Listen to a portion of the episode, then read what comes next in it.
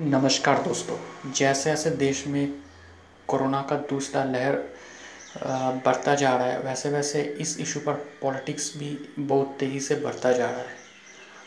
आज कांग्रेस पार्टी ने मोदी सरकार में जो हेल्थ मिनिस्टर है डॉक्टर हर्षवर्धन, उनका इस्तीफ़ा मांग लिया।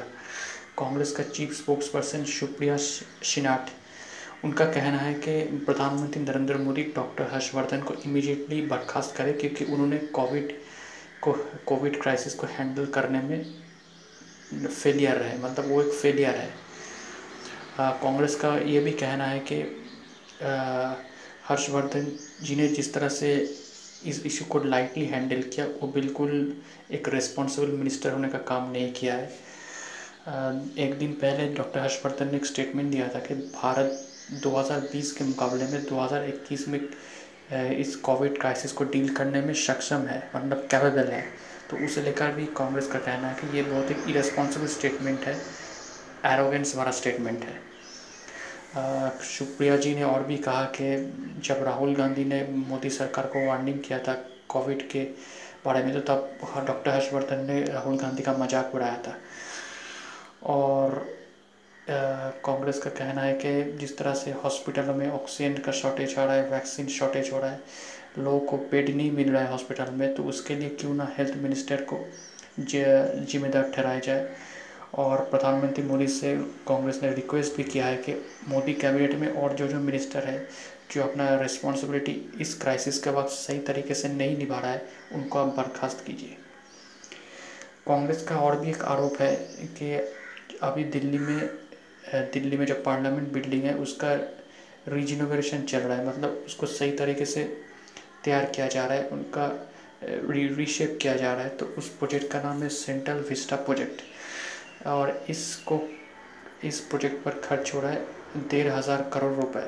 तो कांग्रेस का कहना है कि इस प्रोजेक्ट का भी क्या मतलब है, जब क्राइसिस चल रहा है देश में, तब इस पैसे को हेल्थ स्ट्रक्चर, हॉस्पिटल, ऑक्सीजन, इस पर यूज़ करना चाहिए, ना कि इस इशू पर। तो कांग्रेस जो है, जब से ये कोविड का सेकेंड वेव चल रहा है, तब से वो मोदी सरकार को एक के बाद एक तरीके से क्रिटिसाइज़ कर रहा है। इसमें डेफिनेटली पॉलिटिक्स है। कांग्रेस को लगता है कि इससे मोदी का इमेज को झटका लगेगा, मोदी का ब्रांड गिर जाएगा, और शायद इससे कांग्रेस को फ़ायदा हो जाए पॉलिटिकली।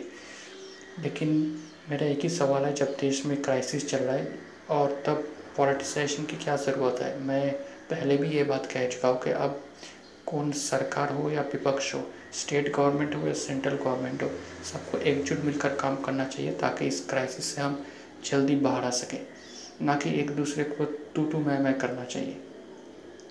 लेकिन कांग्रेस का कहना है कि जब हमारी सरकार थी तब बीजेपी भी ऐसे मिनिस्टर का रेजिग्नेशन मांगते थे। तो कांग्रेस भी अब वही कर रहा है, मतलब कांग्रेस भी पॉलिटिक्स करता है, बीजेपी भी पॉलिटिक्स करता है, आखिर वो तो पॉलिटिकल पार्टी है। लेकिन बीच में जो देश की जनता है परेशान, उनको हो जाता है। तो देखते हैं कांग्रेस इस इशू पर और कितना कितना कितना दूर तक जाती है, और किस तरह से इस इशू को पॉलिटिकली हैंडल करता है बीजेपी, ये भी देखना पड़ेगा।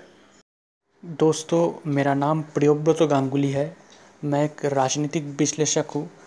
तो आपको मेरा पॉलिटिकल एनालिसिस कैसा लग रहा है?